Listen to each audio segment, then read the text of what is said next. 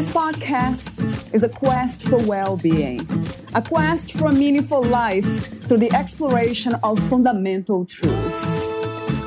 Enlightening ideas, insights on physical, mental, and spiritual health. The inspiration is love.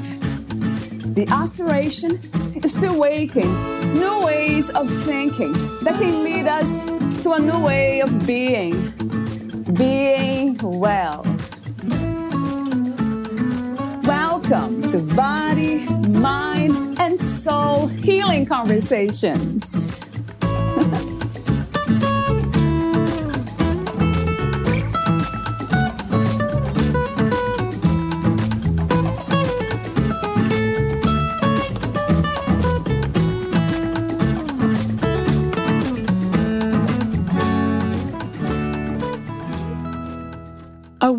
that weaves through most relationship skills programs is empathy. The ability, a developed skill actually, to vicariously put yourself in another person's shoes and try to see from their point of view, their world, their perspective. People are more familiar with the word sympathy, which means to feel for someone, particularly if they've experienced a loss of some kind. However, empathy means something quite different. The Oxford Dictionary defines empathy as the ability to understand and share the feelings of another. Another way to say it is empathy means to feel with or feel into, as in feel into the other person, which has powerful impact both for the empathizer and the person being empathized with. Empathy is a powerful state of mind but it's not something we try to pound into ourselves. It's something we want to cultivate and let out. It's our capacity to have compassion and concern for ourselves and others. Empathy is really an internal motivator to be a caring person who is genuinely concerned about the well being of others, as well as one's own well being. In this episode, Valeria Teles interviews Bento Leal, he is the best selling author of the book Four Essential Keys to Effective Communication in Love, Life, Work, Anywhere. In it, he discusses some of these key communication and relationship skills from his own perspective and experience in their use and value, and they all revolve around this primary skill of empathy. Bento Leal is a relationship skills trainer and best-selling author who has taught marriage and relationship skills classes and parenting skills classes to more than 2,500 couples and singles at family resource centers, community organizations, churches, substance abuse recovery programs, county jails, and federal prison throughout California. In 2017, he published his first book, Four Essential Keys to Effective Communication in Love, Life, Work, Anywhere it continues to be an Amazon bestseller in several categories and has sold more than 60,000 copies to date. Here is the interview with Bento Leal.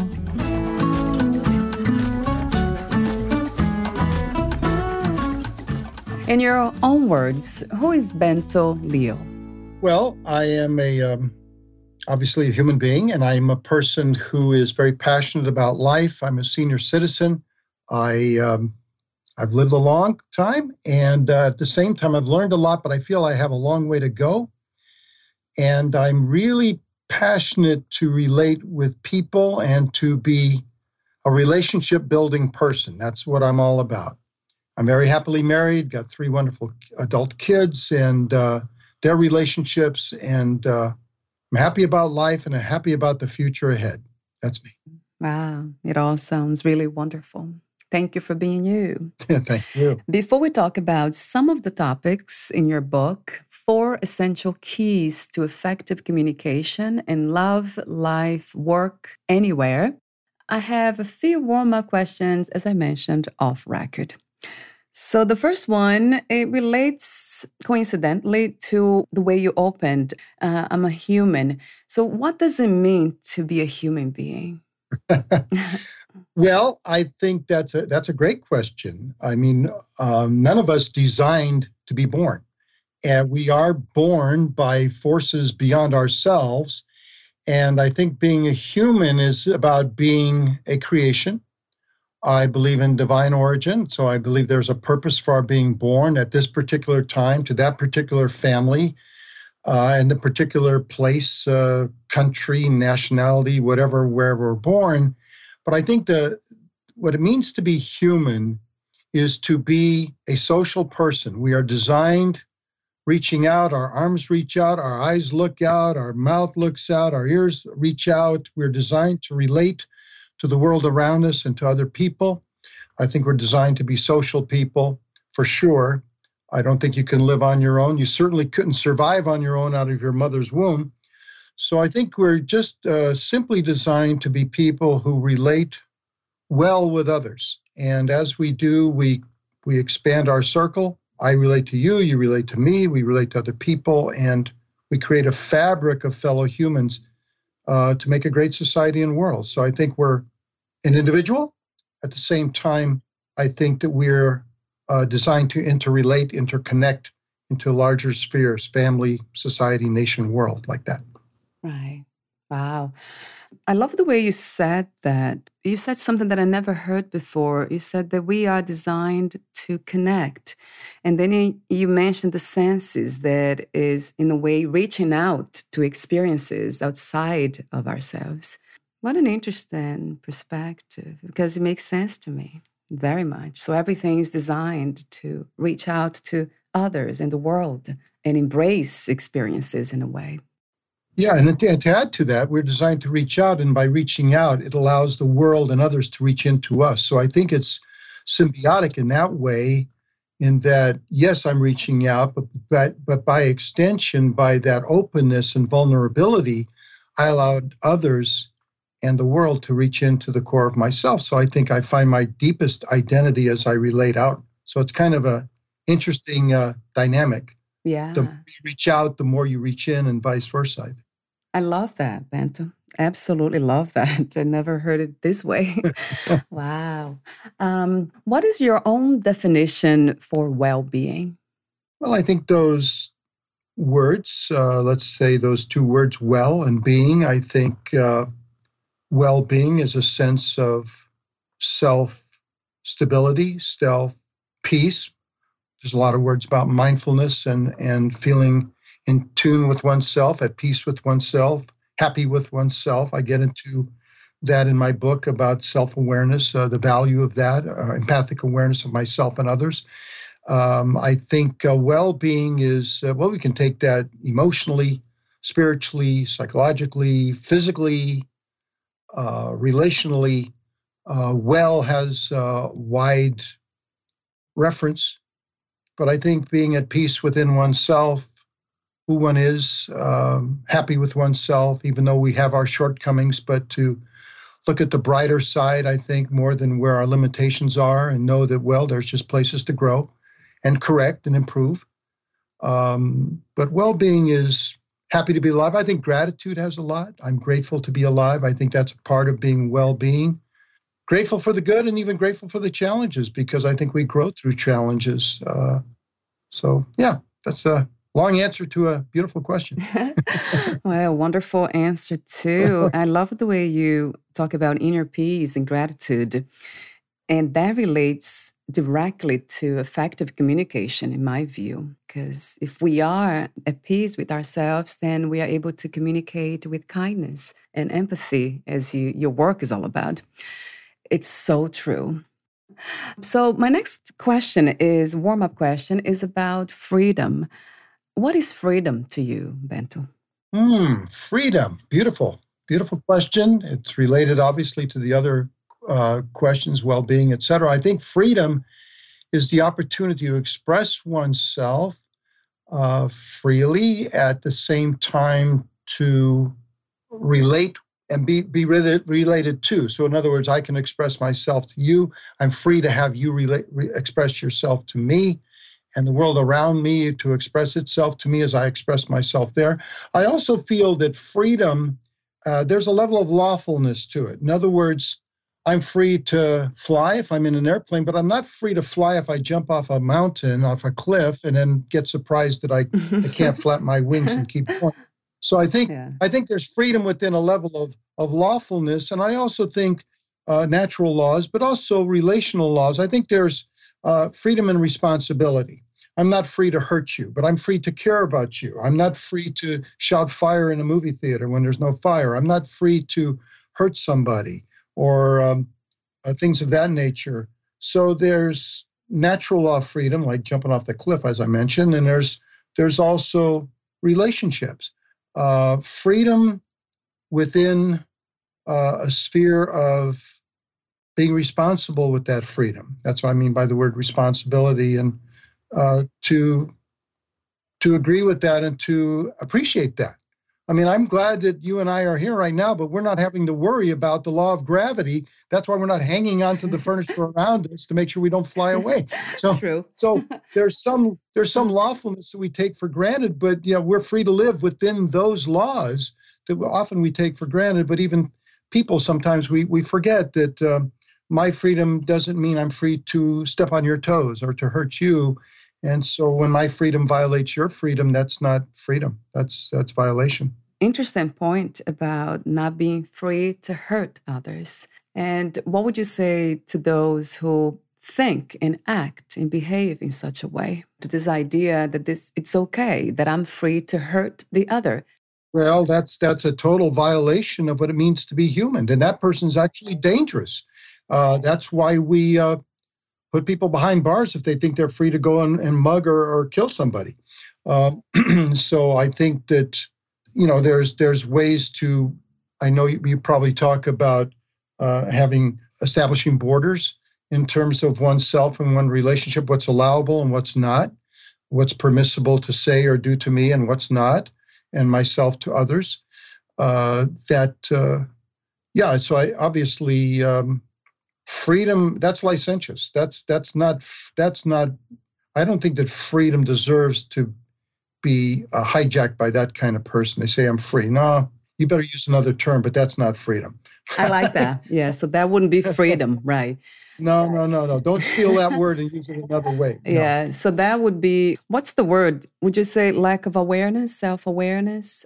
I think it would be self centered behavior. Uh, I think would be uh, not altruistic and not uh, free within uh, within a circle of uh, humanity. We would call we would call such cells that do that cancerous cells. So when a cell turns on itself and starts cannibalizing other cells of the body, well, you can say it's free to do that, but suddenly it kills uh, the organ, it kills the body, and ultimately it kills itself. So um, you could say, well, it was free, but no way. We want to medicate that, we want to isolate that, and that's not going to help for a healthy body for sure. Yeah. You connected freedom to inner peace and gratitude. So there is a state of being that's a lot more in alignment with communities, with ourselves and others. So that makes sense. So if we violate that and we and we try to hurt others, it's because we don't have the inner peace to start with. Right. I think that's a very good point, and I think that's a lot of a lot of life is learning how to be the the best, healthiest self I can be. And uh, we don't we don't have we're not born with that. I think we want to grow into a family that ideal is like a school of love or a cradle of love where we grow in love and we learn how to share and and uh, ultimately uh, become united in love with a partner and parent be parents ourselves. But uh, yeah i think we i think we grow in that so uh, I have a few more questions. The next one relates to the current situation, I would say. Um, at this time, what do you think is the world's greatest need? And do you have a vision for a new reality? In America, well, certainly we're dealing with the COVID virus, the pandemic, which uh, has taken over and has claimed a lot of lives, and still there's no answer for. Uh, and more recently, of course, we're aware of a gentleman that uh, got detained, an African American gentleman that got detained wrongfully and and uh, not by proper be, proper means and and died at the hands of a white police officer in Minneapolis. and of course, all the chaos and and hurt and and it was like scratching the surface and a, and a big eruption has taken place. So, I think that right now, uh, where I feel a calling, and I feel this personally, is if we're going to have a world of peace, we can't we can't band-aid issues again and again and again and wait for the same fire to happen in another place, another time, and we're not dealing with the core issues. And I think that, uh, um, as I can tell you personally, that my desire is to reach out to. I live here in San Leandro, which is a right next to Oakland, California. Okay, and where I know a lot of areas of Oakland that are hard hit and and suffering, a lot of inner city, and where a lot of minorities, et cetera, et cetera and there's been a lot of a lot of hurt and damage. And my my desire is to be more involved with uh, some of the people there and to help, in my own small way, to provide opportunities for dialogue. And dialogue for me means you listen not with the intent to reply or not with your own point of view, but you listen to be open to hear from their point of view, whoever they are, and to to be vulnerable to hear something new that might change your perspective including my own.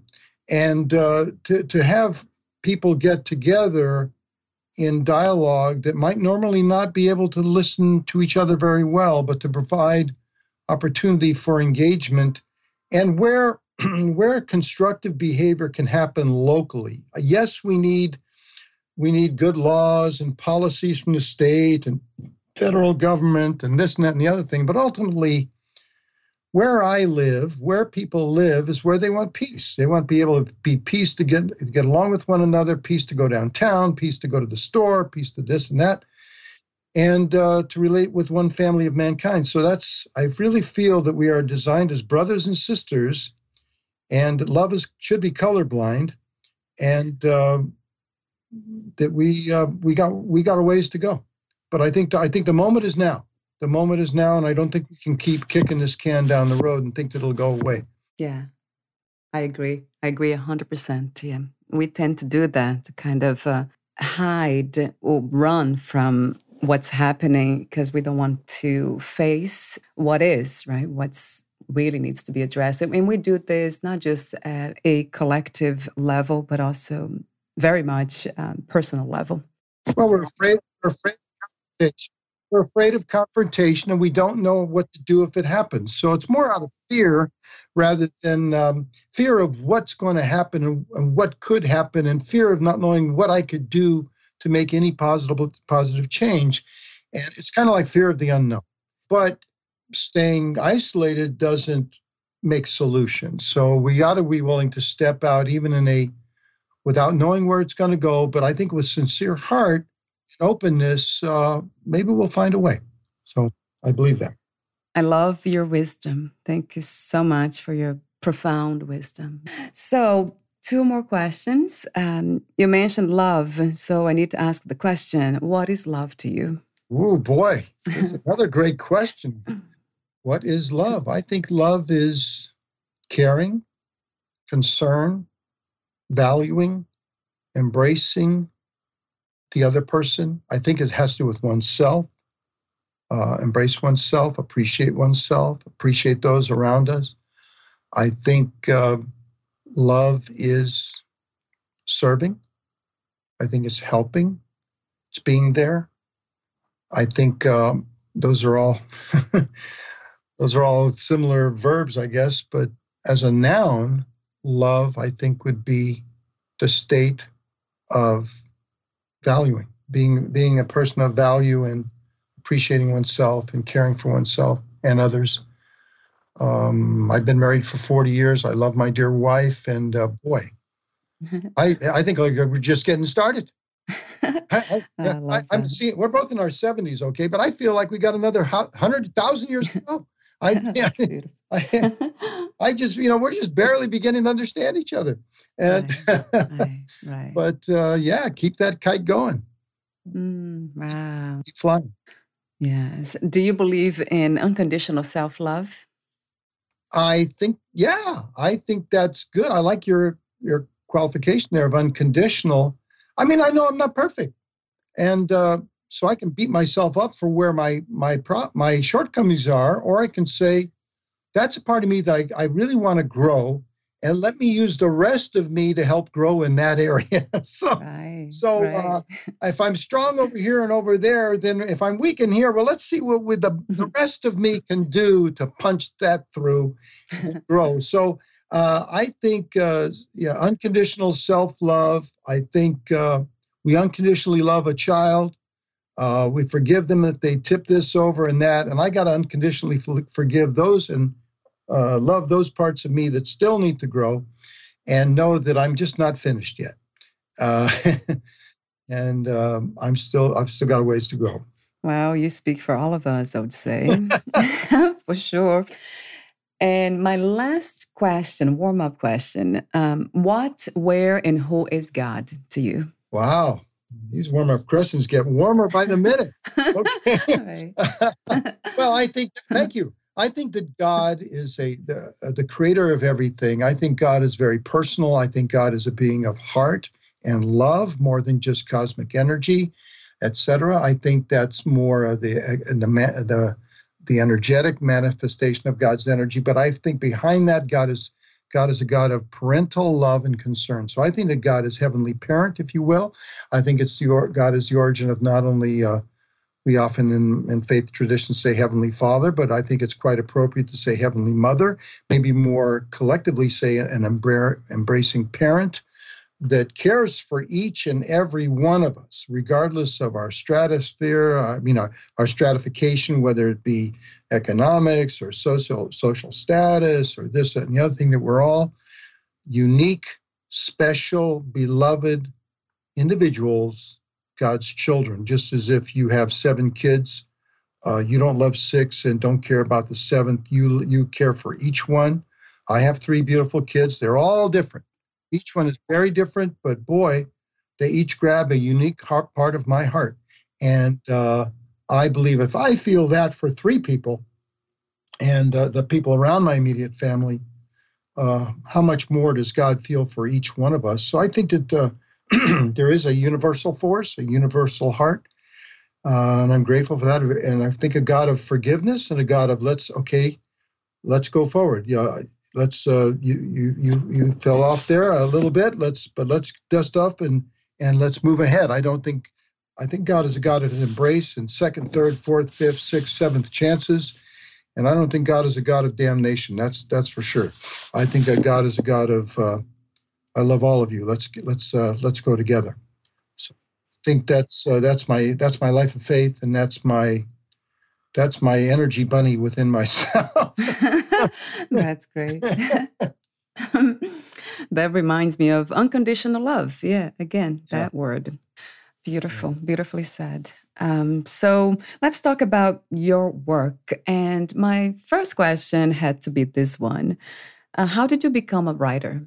Well, I don't consider myself a writer, interestingly enough, even though I wrote this book, which continues to be a bestseller on Amazon in several categories, which I'm so I'm very happy and I want to say surprised, but because the topic is so good, I don't. I, I, guess I'm not surprised. But I'm not a writer. I'm a I'm a teacher, and what I what I've done for the past many years is so is teach relationship skills in classes. I work with an organization that has a federal grant to do that.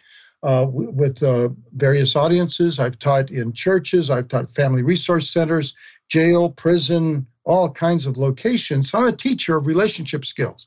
And I decided to make my own uh, condensed curriculum, which is like a four or five hour class, teaching that.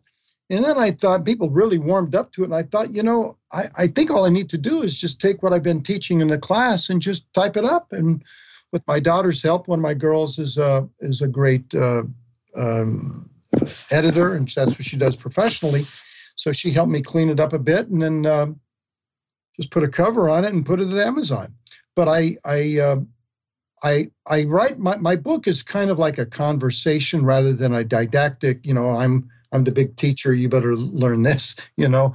I, I, I feel my book, I tried to make it something that when somebody reads it, they feel like they're participating in some kind of a conversation. Uh, and uh, fortunately, all the over 300 some odd reviews, most of them are saying thank you. You, you talked, to, you spoke to something I needed, and so I'm I'm very glad for that. So but that's how I wanted to be a writer. Uh, I guess I wanted to. Now I, it's gone to you know, right now it's over seventy thousand people have bought my book in three years, and uh, I could never have taught. Well, I hadn't taught that many people in classes. I've taught a, a couple of thousand in classes over the past fifteen years, but not seventy thousand people. That so I think that's the beauty of a book is that you get you it goes all over the world and you're able to get it. So.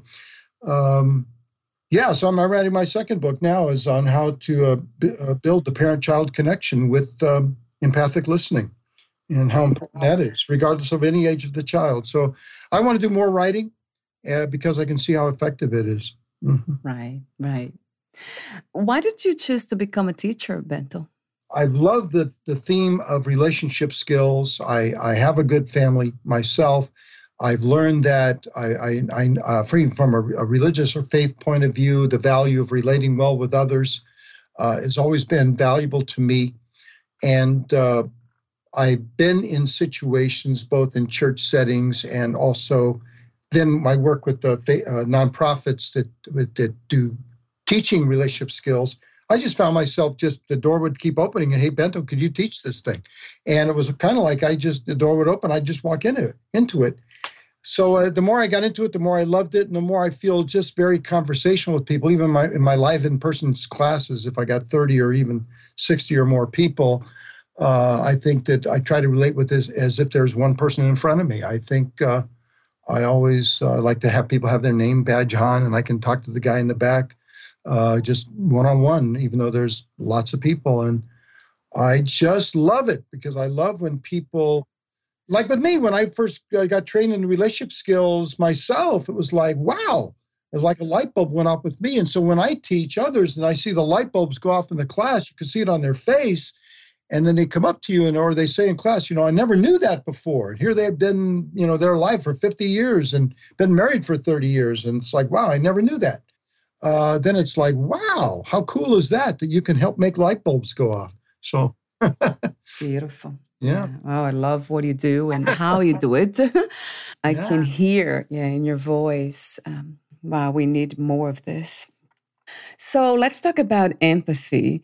What is empathy and how is it different from sympathy, compassion, and love itself?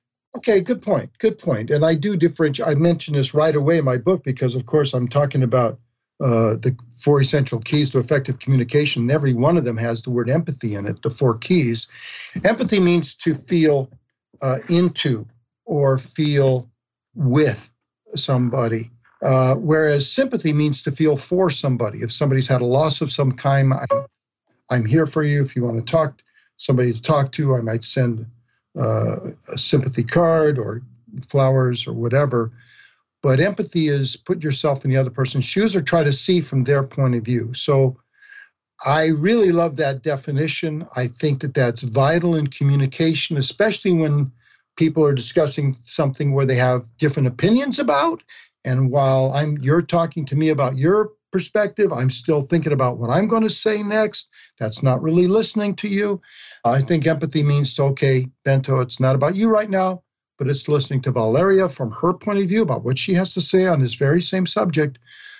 Pause your own feelings and try to listen where she's coming from, listening to the words and the underlying feelings, which may or may not have been expressed by your words. So I think empathy is really not just listening to the words, but really trying to listen to the the underlying feelings where the person is on what they're talking about. It's really powerful.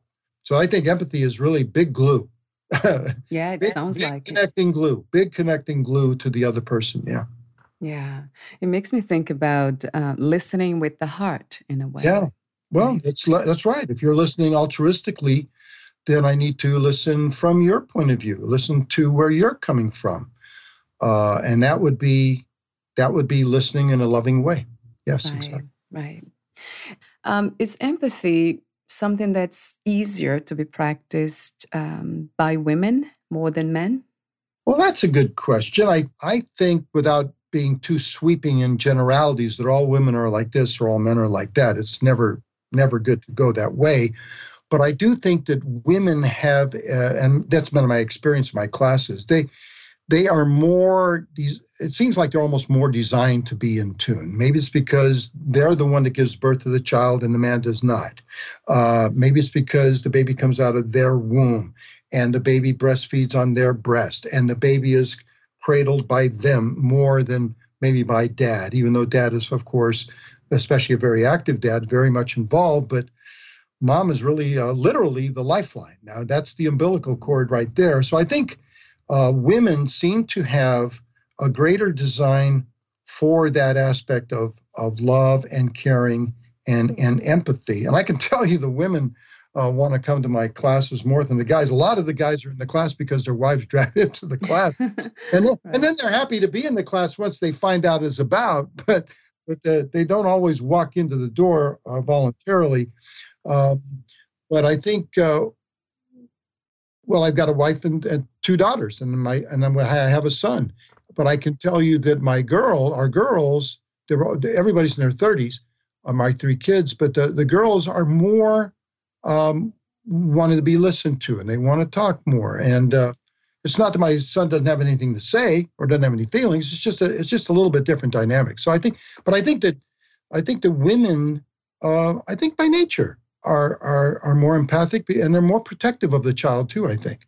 Um, maybe sometimes because they've had to protect the child again uh, against a hot and heavy uh, father of the child's life. I don't know, but it's not always the case where women are all like this and men are like that. Um, but I, I do think generally, probably there's some special special thing there in the women. well, I'm biased to say. I think my wife tell you that. My wife is more like that. I can tell you that. uh, true. Yeah, I think so too. For some reason, right? You said naturally. Yeah, it might be a built-in quality. Before we talk about the four keys, I would like to ask you this question: Do you also teach self-empathy? Yes, I do. I do teach self empathy. And in fact, that's my very first key, which is empathic awareness mm, of the unique and special value of myself and the other person before you even start to get into listening and speaking on a, on a particular topic, is to pause and reflect on self empathy, means I accept myself for who I am, my pluses and minuses. That I'm a I'm a I'm a I'm a being in motion, a being in training, a being still in school of life, okay, and so is this other person. And that I can accept that I'm not perfect and I don't know all the answers. I can accept that I make mistakes and it's not the end of the world. I need, but I can, I want to grow from that and ideally not make the same mistake twice. Um, and uh, and learn, and of course, life experience will do that. Uh, and that's and give the same same empathy for the other person. So self empathy uh, is, I think, uh, you know, self appreciation, uh, self valuing. Uh, there's a lot of shaming going on. I'm sure in your in your in your program, there's a lot, you know, body shaming or attitude shaming and this and that. I'm not the, I'm not good enough. There's so many ways to have negative self talk, but I think filling our mind with positive self talk, and I talk about that in my book, is we need to have that mantra going all day long. I'm growing, I'm learning, I'm excited, I'm moving forward rather than I'm not good at this. You know, who'd want to listen to me? Or, you know, they're better than me. Um, I'm not as pretty, I'm not as handsome, you know. Uh, those things are demeaning. That's not true. That's not how God looks at us. And so I want to look from God's viewpoint. If He thinks I'm good, that's cool with me. I'll, I'll, I can I need to adopt that that viewpoint. Yeah, how wonderful. I'm wondering if this is a practice for life. I think so. It is, right? Well, I think it's a good way to go. I think you know you wake up in the morning and you don't you think you know how much of the day is going to happen the way you thought, but a lot of it's going to come spontaneously, just like your warm up questions. right. so I know about my book, but I didn't know what you were going to ask next. but it's nice to be available. Yeah. How cool is that? I, I can right. tell you that I haven't been asked that many uh, warm up questions uh, recently, for sure. um, so this was key one, uh, empathic awareness skill. Two, empathic listening skill. Well, yeah, empathic listening is to listen to understand the other person's thoughts or feelings from their point of view. It's really, and that's why I called it empathic listening. Some people call it uh, reflective listening, power listening, uh, active listening. And that means uh, if you will, to actively want to listen from where they're coming from. And I go into the various steps involved. A lot of times our problems are, and Stephen Covey, the famous author who wrote uh, Seven Habits of Highly Effective People, he said most people listen with the intent to repl- reply rather than to understand. And so listening with the viewpoint of replying means I'm thinking of what I'm going to say next rather than really, you think I'm listening, but actually I'm preparing to speak. That's not fair. Uh, if I if I really need to listen to to want to understand, and I think not only your vocabulary, but uh, the the meaning of the words from your point of view, let alone my own definition. Why are you saying it in that way? What are what are your underlying feelings to the two sentences you just mentioned to me uh, on whatever the subject is? So I think uh, empathic listening is really listening to understand, and frankly, it's a it's a real act of love. I think it's an act of it's an act of living for the sake of the other person, if you will. Um, it's not about me right now, but it's about you or about the other person. And I think the person feels uh, the authenticity and the sincerity there, and they may end up saying more than what they thought they were because they feel your sincerity is cre- creating a greater receptacle to receive them. And uh, the more you listen, uh, the better. And, and one of the keys of, of the depth of empathic listening is to say back the essence of what you heard, uh, which means if you tell me something and I'm really listening from your point of view, then I then I might say, okay, so Valeria, you're really concerned about this or con- about that is that right? And so that helps me calibrate and, and, and make sure I got it right. And you might say, yes, Bento, that's exactly how I feel. Or you might say, well, yes, or, but more so like this.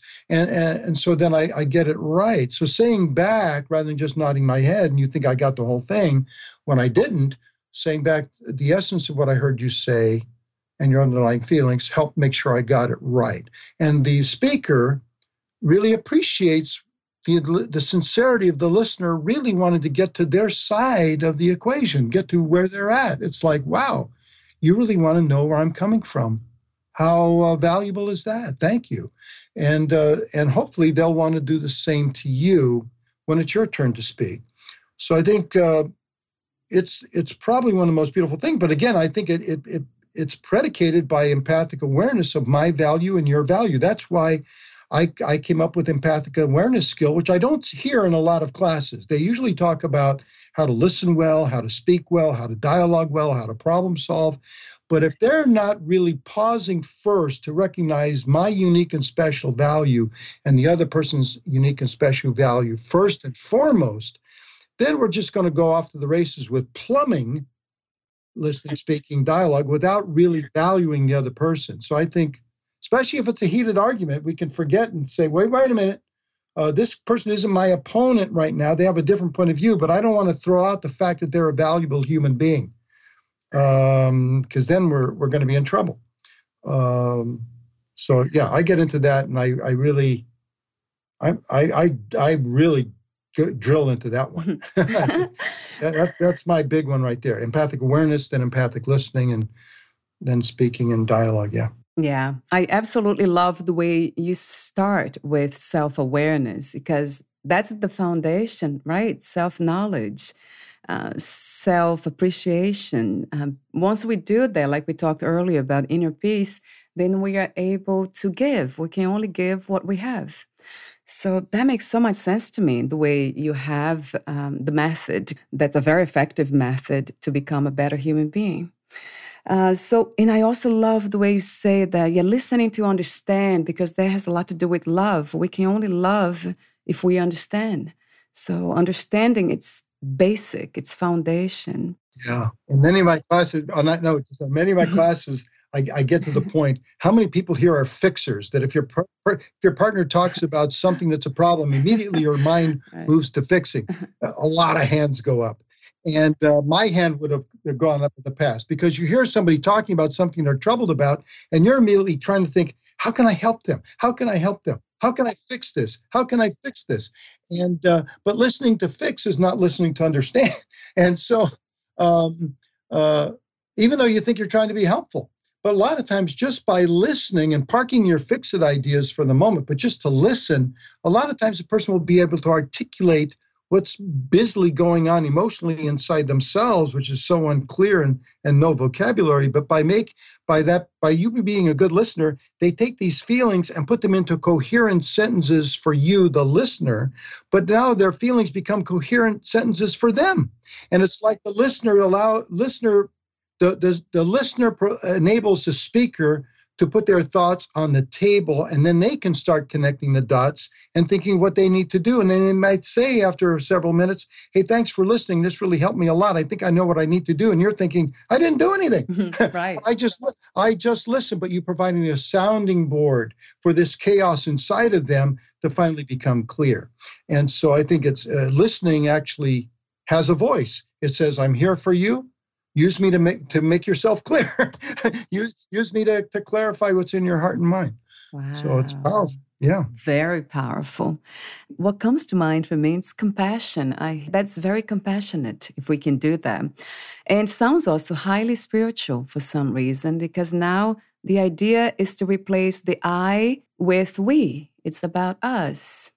Ah oh, boy. Yeah very beautiful. Very beautiful. Very it really, it really brings two people together and it you have your unique identities but there's a melting i think that happens or a joining that happens in fact compassion the word com uh, comes from cum cum which is latin which means with uh, compa- i'm sure you know compassionate uh, means passionate come together with passion uh, to the other person um, yeah Wow, powerful. Really, really powerful. I love your work and your wisdom. Um, so, key three empathic speaking skill. Well, empathic speaking, which is my third key, and again, I go into all these keys in the book and the steps involved and, and opportunities for self reflection at the end of each chapter, is uh, in the same way that I want to listen with empathy, I want to be able to express myself in such a way that I don't that I don't injure the other person or I don't come off hot and heavy or I, I don't disrespect the other person, that's not going to be good. It's not going to it's not going to serve me well either. They're going to they're going to clam up or retaliate or put up a wall, and uh, they're not going to listen to me.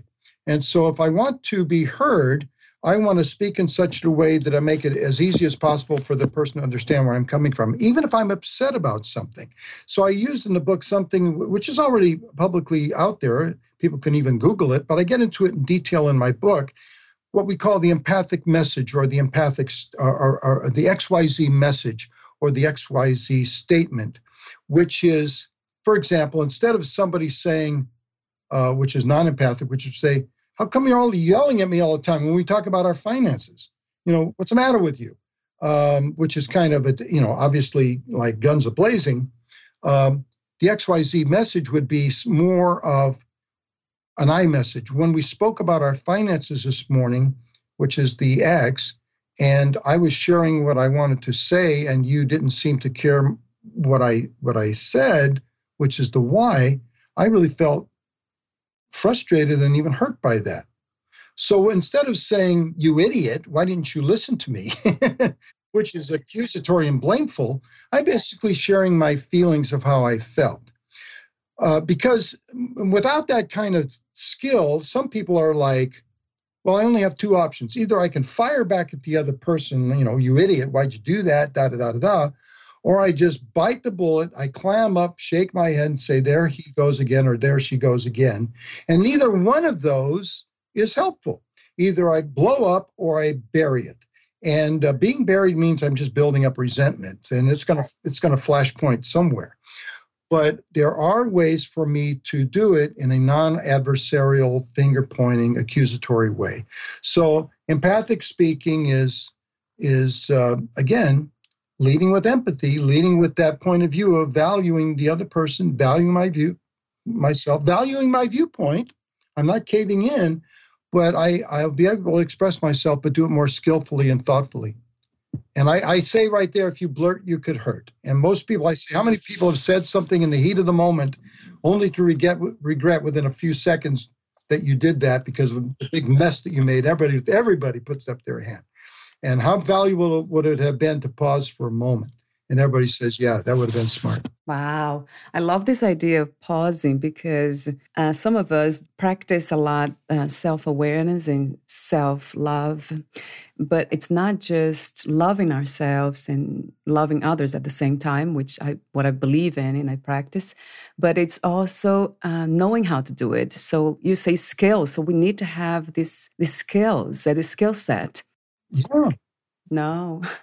yeah, yeah, and we're not born with that, so we should forgive ourselves for not having those skills. You're not born knowing how to build a house. You're not born you're not born knowing how to how to ride a bike, and we're not born knowing actually how to do good, strong relationship skills. And many of us were not raised in environments where we saw that modeled in our household. So a lot of us are in serious repair mode, trying to figure out, well, that's how I saw my mom and dad do it.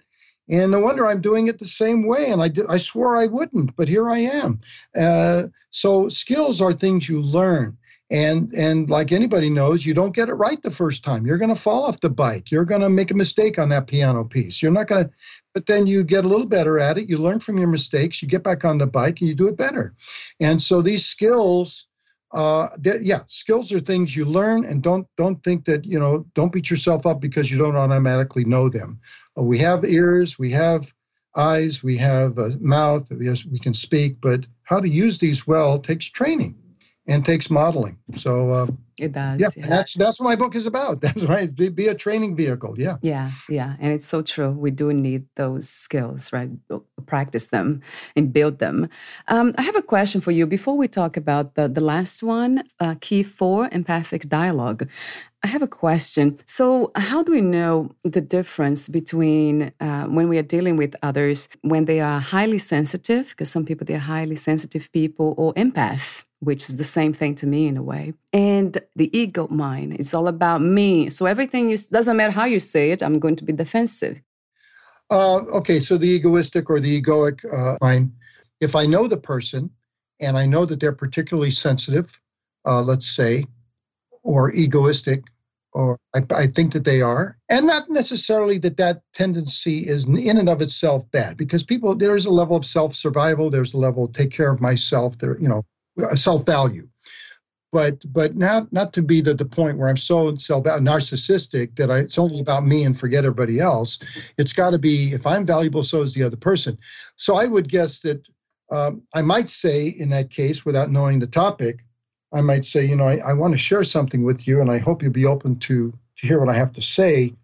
Um, it may not be easy for you to hear this, but I still hope nonetheless that you'll be able to to hear it from my point of view. So I might try to set the stage for this person knowing they're going to be hearing something that might uh, prick their their ego, but I'm qualifying it that I really want them to understand me. In other words, I'm not coming to hurt you, but I really want to be understood, and I want you to be open for that. Uh, and then I will do the XYZ message again, depending on the topic. So I think I'm trying to let them know up front look, I'm sensitive to where you're at. Uh, I, I'm I'm also sensitive to your maybe tendency um, to be self-concerned or ego ego? Yeah that's fun it's, to say that. I would leave that out. Yeah I, I, it's a good question. I think you know all these things need to be custom made you don't uh, you got a pair of scissors, but every piece of paper is different. Uh, true. so, so, true. Uh, you know, and whatever so you're doing, uh, maybe scissors, I'm trying to cut somebody. But anyway, uh, how do you bring this in so the other person will be able to receive it? At the end of the day, though, this is where I, this I think is a big point. You cannot control the other person's behavior, and sometimes, and people will teach this. You got to be authentic. You don't want to be abrasive or hurting, but you still cannot control where they're coming from, and that should not pro- prevent you from being authentic yourself. So, but how to be authentic in a constructive way versus say a fire breathing breathing way that's where i'm coming from but uh, even then uh, you could do your best but there's you can't live the life of the other person um, but you can try to model good behavior and hopefully they'll pick up on it and uh, discover that maybe your way is a better way Mm. Oh, I love that. Uh, you're so compassionate. Yeah, love, love, absolutely love this about you and your work. So what you just said now, yeah, being a reference. Just if we are what we are. That's it. That's all we can do. This is the ultimate teaching method, anyway, being the model, right? Living the truth ourselves, whatever we want to teach, being that. You would like? Mm-hmm. I agree. I agree. And I love what you said about we cannot control others, right? And the outcome, right? So the last key is the key for empathic dialogue. Yeah, this is probably the, the simplest one because it's based on the other three being understood and hopefully being in place. Is uh, empathic dialogue is really the pattern of taking turns. Uh, it's as simple as that. That if I'm empathically aware of you, of your value and my value, and then I I listen empathically to your viewpoint on this and I express myself well, then we go back and forth like that. Ideally, we both are doing these skills. That makes it easy so that uh, you know I'm I'm I'm uh, constructive and empathic and skillful communicating to you, and you are doing the same with me. Uh, that's ideal. But even, and we found this even in, and they've done studies on this, if even one person is skillful in the dialogue and the communication, and even and the other person is not, it will help make the the, the dialogue go better because it's less likely to go off track or the other person uh, get inflammatory and then I I get inflammatory back and you know da da da da. But if I stay in skill, the other person's hot flames will not be met by, by with hot flames they will be met by something like, okay, so you're really upset with what I said. You're you're you're you're you, you think I totally misunderstood you. And they're yeah, yeah, yeah, yeah, yeah. Mm-hmm. Okay, so so you wished I did it better. Okay, well I'll try to do it better. So in other words, you're not going to meet fire with fire. You're going to say at some point, and we've seen this in our classes, the person will start flaming themselves out. I'm running out of gas here. Uh-huh. I don't need I don't need to be inflamed because the person is not not uh, you know they're not combustible they're not they're not fighting back so they're so then it, it, tends to lower the the pitch and lower the the storm but uh, yeah the pattern of taking turns and and we do that in our classes and i do that in, in the book is when i talk about how to use this with uh, problem solving and and how to and i go into the uh, listening blocks to effective communication and how those uh, are some of them are even uh, well intended like trying to be the fixer is really a listening block um, but anyway, to get back to your question, uh, d- yeah, d- dialogue I think is uh, wrapping it all together. And I think if you practice these four skills and you get better and better at it, there's nothing to come up that you can't uh, handle. Uh, I think, and uh, and you're not going to be. Um, you'll be at peace of being able to get into conversations, even uh, ones that are difficult. Yeah. I agree. What a wonderful work you have. It's a fascinating topic. And again, I absolutely love the way your first key is self awareness. So, always coming back to us to take responsibility. Yeah, I take responsibility for my relationships, for my life as a whole. And that's how everything can become better and lead to well being. I have a few more final questions for you, but before that, there's another fascinating topic which I think you speak about this too non-verbal communication. Uh, we know that this is a huge part of communication between people. Well, yes, and I uh, again I keep referring to my book. I do mention that in there because that is another way that quote unquote uh, we listen and speak quote unquote, even if it's not oral through our mouth, but uh, the way that we um, look at one another the the posture that we have. Uh, they've done studies, at least at two places. I think it was the University of Pennsylvania and, and uh, uh, University of California, Los Angeles, in, in, their psychology departments, and they came up to the conclusion, both independent of each other, that uh, interpersonal communication is largely nonverbal, largely nonverbal. Um, in fact, in LA, I think they said it was like 90 something percent is most is nonverbal. And the other one said, nah, that's way too much. It's 60 percent. Well, either way, it's well over 50% is uh, your attitude, your demeanor, uh, whether you're looking and facing the other person or you're looking at your cell phone while they're talking, whether you're sitting back and folding your arms with a smug look on your face, or whether you're leaning forward more openly, um, show, and with a sincere heart. And you can tell by your face if you're blocking or if you're open, open. And so I think, uh, yeah, body language, uh, quote unquote, says a lot. It has a voice. Uh, and um, again, I get into that. So I think it is important to to uh, when it's time to speak, then, then uh, trying to listen. Listen. Now, I also say that if it's not the right time, rather than fake it and be typing and the other person's trying to talk to you, then then ask them. You know, um, I, I'm in doing this right now, and I want to give you my full attention. Could this wait a few minutes? And the person the person may say yes because they want your full attention, or they may say, I really need to talk to you now.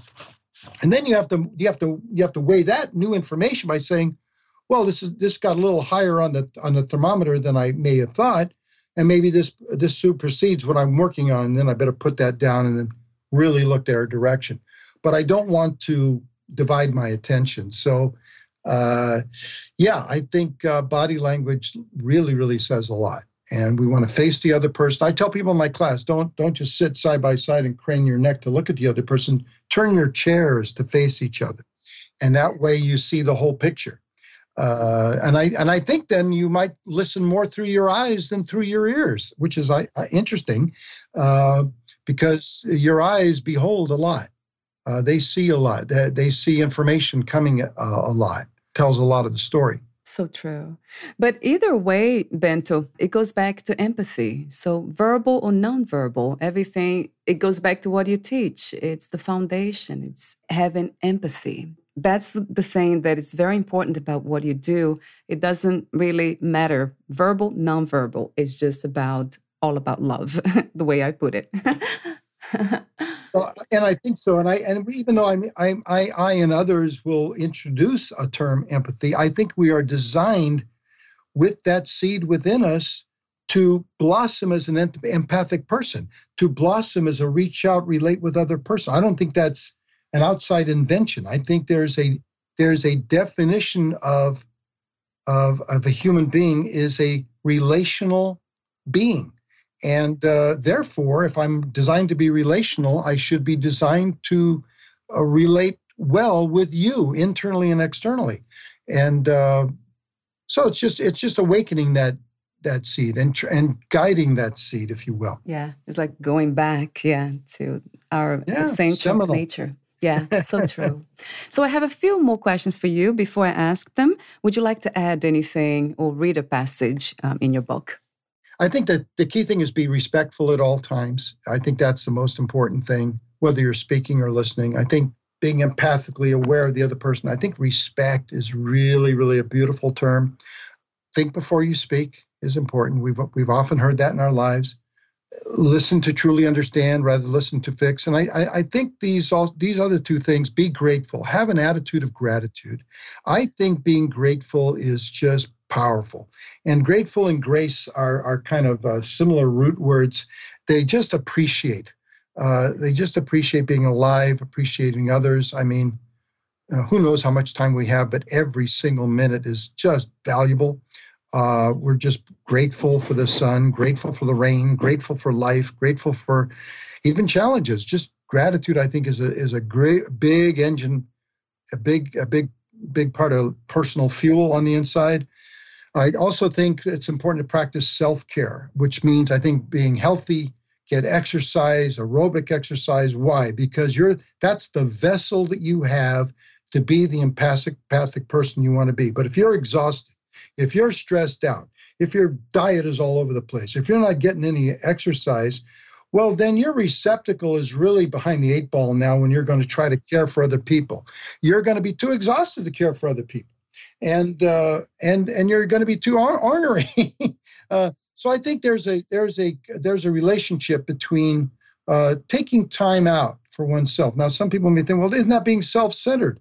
Well, it's not self-centered for me to take care of myself so I can be better relating with you. And so, uh, if I'm exhausted because I haven't been doing self-care, well, then how am I helping you? So I think uh, sometimes we've got to take one or two steps back to take 10, 20, 30 steps forward. I know that Stephen Covey, again, I like going back to him, his seventh habit is sharpen the saw, which means instead of swinging with a dull blade in life or, or swinging with a, a an exhausted self, take some time, recover, replenish, uh, rejuvenate, do the things that pep you up. Now you're ready to go and be a benefit for others. So uh, self care, I think, uh, you don't want to forget that. Yeah. Yes, a thousand times. I agree. Two more questions for you. Um, if you knew you would die soon, meaning losing the body, would you make any change in your life or do anything differently? Wow. boy, boy. Uh, I, if I knew I would die today, I would do what Stephen Jobs said at his Stanford uh, Stanford uh, uh, speech uh, graduation, which was, "If you live each day like it's your last, one day you'll be right." And uh, if I if I really knew I was going to, if, if tomorrow was not going to happen at the stroke of midnight, I would be done. I would really reach out. I would really love others. I'd probably reach out to some people that I thought, you know, I really need to clean up something there. I need to apologize for something I may have said or done that they still may remember, or they may not have forgot. They may have forgotten. They may not even realize, well, I didn't even know that happened. But but I know that something happened, or I feel that something did. I may want to clean up something, but I would surely tell everybody I could personally, I love you. You have meant the world to me. I look forward to seeing you on the other side. But but I hope I'll be in your mind because you you will be in mine. Uh, if I would I would go bananas today, reaching out and tell each person I love them. Oh boy, boy oh boy, I would do that. I try to do one on one as possible. Yeah. And if I couldn't do one on one, I'd Facebook and I'd say, y'all, I may all be I may all be gone by the time you see this, but I love you and I want you to know that. right, right. That's beautiful. Yeah. That's the interesting thing about life. We don't know when that's going to happen, right? We don't know. We don't know. So therefore every minute is precious and uh, Yeah, to do whatever we would do on that last day. Right. Yeah, that's nice. Yeah. And my last question to you is uh, what are three things about life you know for sure as of now? Oh, boy. You ask the greatest questions. Um, I know that love exists and I feel it. And I know uh, that's number one. I know that I am loved by God, by my wife, by the universe. I know that life is forever. Um, I don't know if those all sound like the same answer to that. If those are all one answer, uh, but I tried to parse them out to three. But um, I believe that uh, the physical body goes away, just like you park your car when you get where you're going to go, but then you get out of the car. Um, I don't think the story's over I, at all. I, I believe in a, in a future. I, I love, I am loved, and life is forever. I do believe that, and that that I think gives me confidence to do everything else. Beautiful. Wow, you ask the greatest questions, Valeria. uh, and you have great answers, Bento. Um, I love your wisdom. Thank you. Well, thank you for asking. Wonderful. And thank wonderful. you for asking about my book. And I hope you tell people about my website and where they can get it. Oh, yes, absolutely. This is one of my, uh, that's my final technical question. Before, I want to thank you again for your presence, genuine presence, the work you do, the message, the important message you're putting out there, and um, your wisdom. I love your wisdom. Well, thank you. Thank you. You've asked some wise questions, made it easy. And my final technical question is that one Where can we find more information about you, your books, products, services, and future projects? Okay, well, you can go, audience can go to uh, Amazon.com uh, or Amazon wherever you're at, .co.uk if you're in England or whatever. And but my book is four, the number, just like the number four, uh, four essential keys to effective communication in love, life, work, anywhere. That's a mouthful but if you type in my name, Bento, B E N T O, Leal, L E A L, uh, you'll get it there. And uh, or you can just go to my website, and there's a button right there on the top where can, will take you to Amazon, and that's Bento Leal, B E N T O L E A L dot com. It's as simple as that, and that's where I've got a little more about what I do. And and certainly when you go to my book at Amazon, it'll talk about description, more about the author, uh, if you click on my name, it actually opens up to my author page at Amazon, and you'll be able to see that. And I also wrote a, a little uh, poetry book there too, called Band of Angels. It's a Kindle book. But um, yeah, and if you get my book, please post a review. Reviews are gold, okay? And I'm not going to tell you to write a five star. That's up to you. But uh, if you get my book, please post a review. They mean a lot, and um, I, I read every single review. So thank you. Wonderful. Thank you, Bento. And uh, we'll talk soon. Very good, Valeria. Thank you Yeah. very much. It's been a real treat. Real treat. Bye for now. Bye. Bye bye.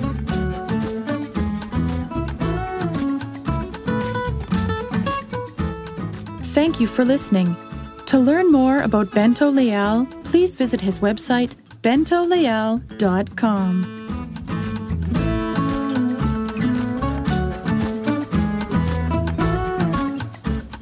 To learn more about this podcast, please visit fitforjoy.org slash podcast. I want to thank the Patreon members Lawrence McGrath, Mark Basden, Terry Clayton, and Aidan Vickrock. Thank you again for listening, and bye for now.